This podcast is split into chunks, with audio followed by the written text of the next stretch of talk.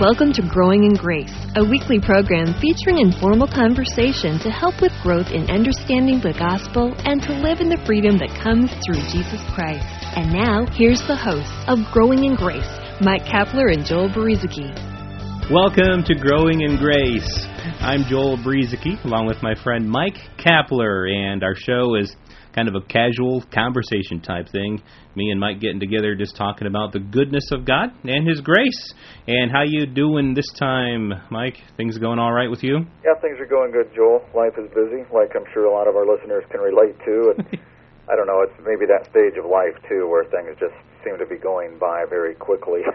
well, yeah, you got a couple teenage daughters. Is your youngest? She's a teen, right? Or yeah, almost 14. 14, now. yeah. I'm trying to study for her uh, driver's permit. You know. Wow. And another one getting ready for college My next goodness. year. So uh, life's busy, and but it's fun. It's good. We're we're really blessed, and you know, you can always take a look at your circumstances sometimes when things aren't going well, and say, boy, why why am I having to go through this? Or boy, life is a bummer, and you know, everybody has those times where you're a little bit down or you go through more difficult challenges in life. But if you can just take an inventory of the blessings you have in your life during those times, and, and usually when you're going through the toughest times, that's when it's harder to count your blessings, I think. It's easy to do when everything seems to be going well.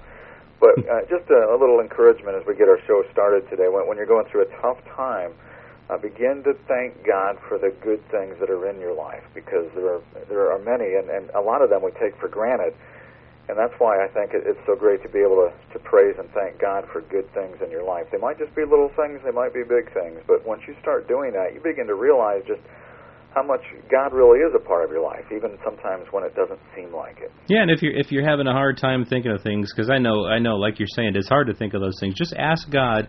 I mean, just say, "Hey, I'm weak right now. I don't understand what's going on. God, would you would you just show me some of these things, some of the ways that you've blessed me? What you know." and and God knows where you're at. He knows the words that you need to hear. He knows the condition uh, of your heart, and, and He's far more than capable uh, of showing you exactly what you need to show. Just come to Him humbly and say, God, I'm I'm I'm really dealing with some things. Uh, just show me your goodness and your mercy, just so I can see it. You know.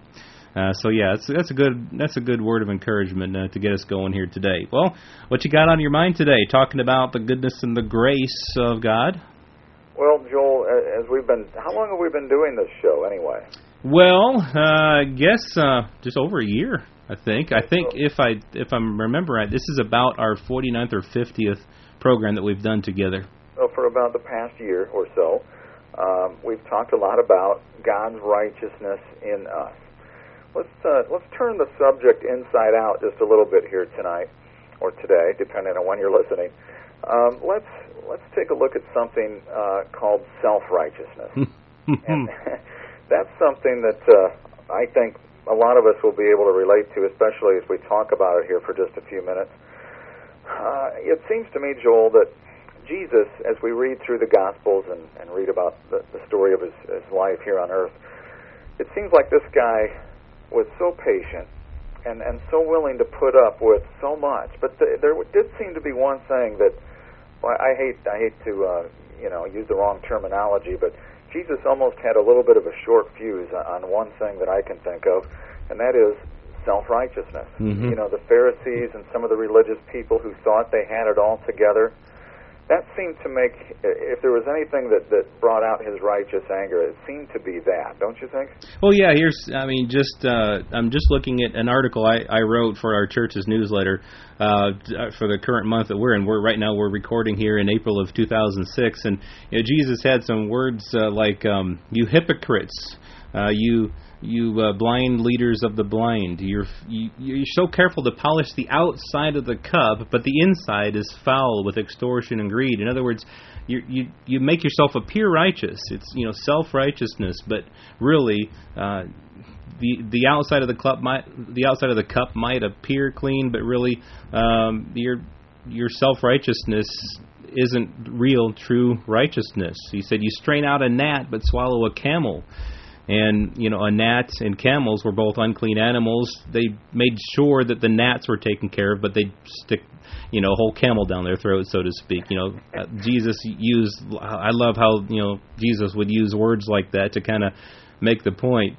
Uh And so self righteousness, as you say, Mike, was definitely something Jesus had a hard time with. You know, he would embrace somebody like the woman caught in adultery, not embracing her sin, but she wasn't coming to him saying, "Hey, here I am. I've got it all together, Jesus.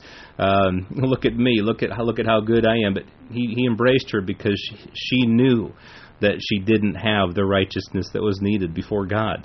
Yeah, and that's one of my favorite uh, Bible stories, I think, especially in the New Testament, that, that woman caught in the act of adultery. In the act, the Bible says. And, you know, really, she was just like a, a bug in a spider's web, just entangled in the entrapment of sin. Jesus knew it.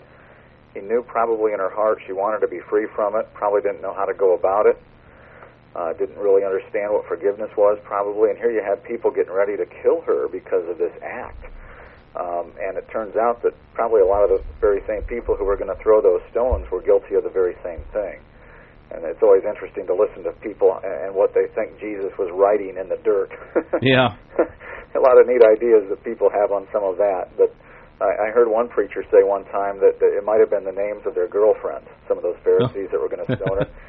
But uh, yeah, you know, it, it's true though. Uh, people people do sometimes go around trying to uh, you know establish their own righteousness. In fact, in the book of Romans, chapter 10, speaking of the Jews, speaking of, if we can, the Old Covenant, it, it says, uh, Paul wrote and said, For they, being ignorant of God's righteousness, seeked, or were seeking to establish their own righteousness, have not submitted to the righteousness of God. And their own righteousness is another term for self righteousness.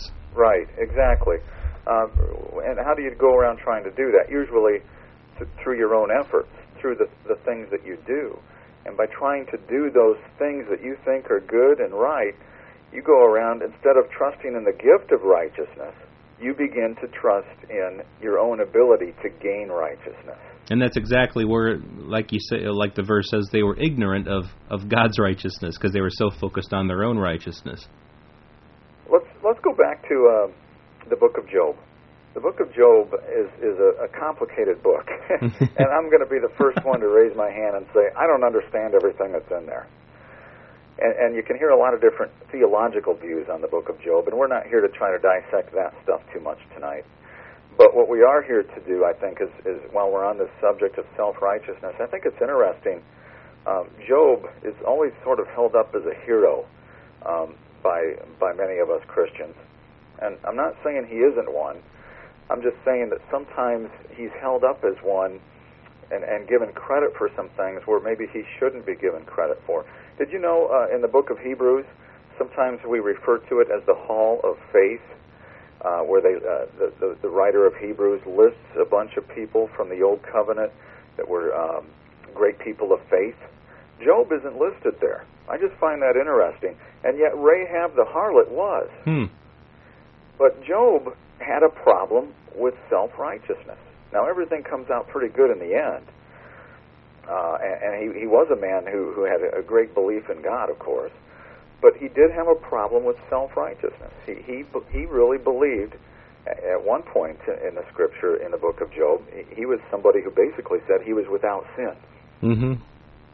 Well, Mike, I, I picture you know the rich young ruler coming to Jesus and saying, "How may I obtain eternal life?" And Jesus says, "Well, you know the commandments." And so the the rich young ruler says, "Well, you know, I've kept these." You know, he's he's coming to Jesus with saying, "Hey, I've I've I've done that," and uh, I see Job kind of doing the same thing. When all these things had happened to Job, his whole family had been ripped away from him. All these possessions, things that he had, were just taken away from him, and he's then goes in front of God and basically says, you know, God has removed his justice from me, but look at me. Why would God do this? It's like and Job goes through this long list of of reasons, all these reasons why God should be pleased with him and why would God remove all these things from him because hey, look God, look at what I've done. Kind of like what the rich young ruler said to Jesus.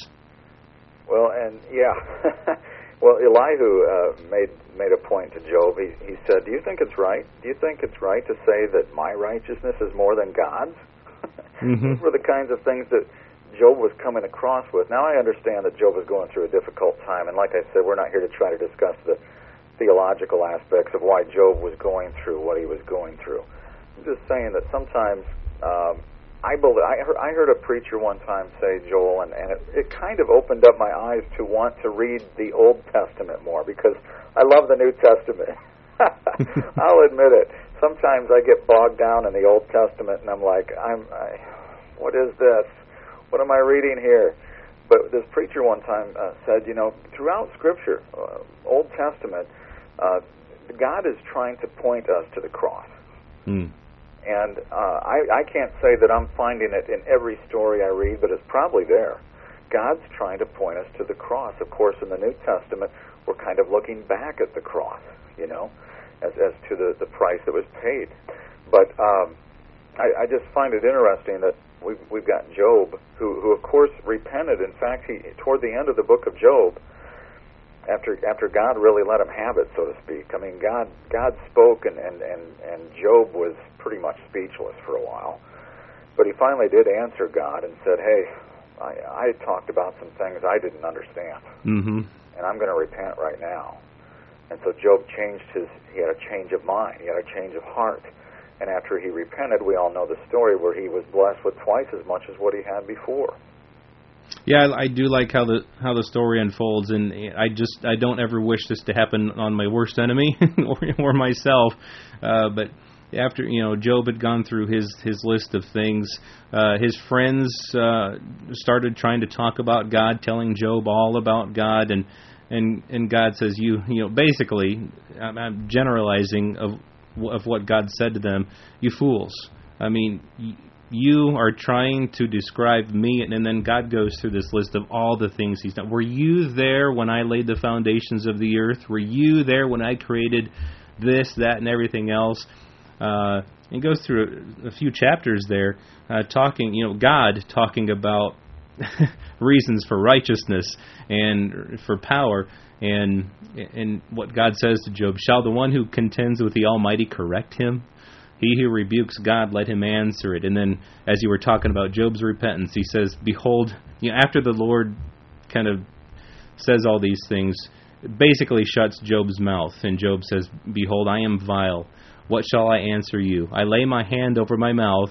Once I have spoken, but I will not answer. Yes, twice, but I will proceed no further. In other words, all of Job's self righteous talk was answered with God and His glory and Job's only answer is, "All I can do is be quiet in yeah, front of God." I think Job's friends were college professors, but I'm not sure about that. I can't find it in Scripture. But and, and just a side dish here, Joel, as we get ready to wrap up, I'm sure mm-hmm. um, it says uh, toward the end when after Job had repented, and, and the Lord, uh, you know, sort of through, um, uh, well, I don't, he, he basically uh, needed some repentance from his friends too and and so he he restored Job's losses when he prayed for his friends.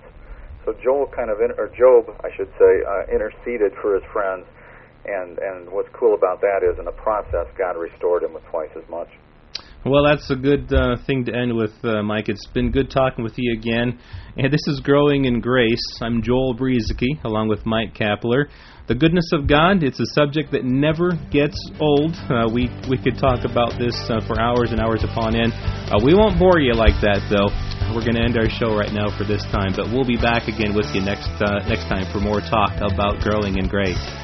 You've been listening to Growing in Grace with Mike Kapler and Joel Brueseke, a weekly program featuring informal conversation to help with growth in understanding the gospel and to live in the freedom that comes through Jesus Christ.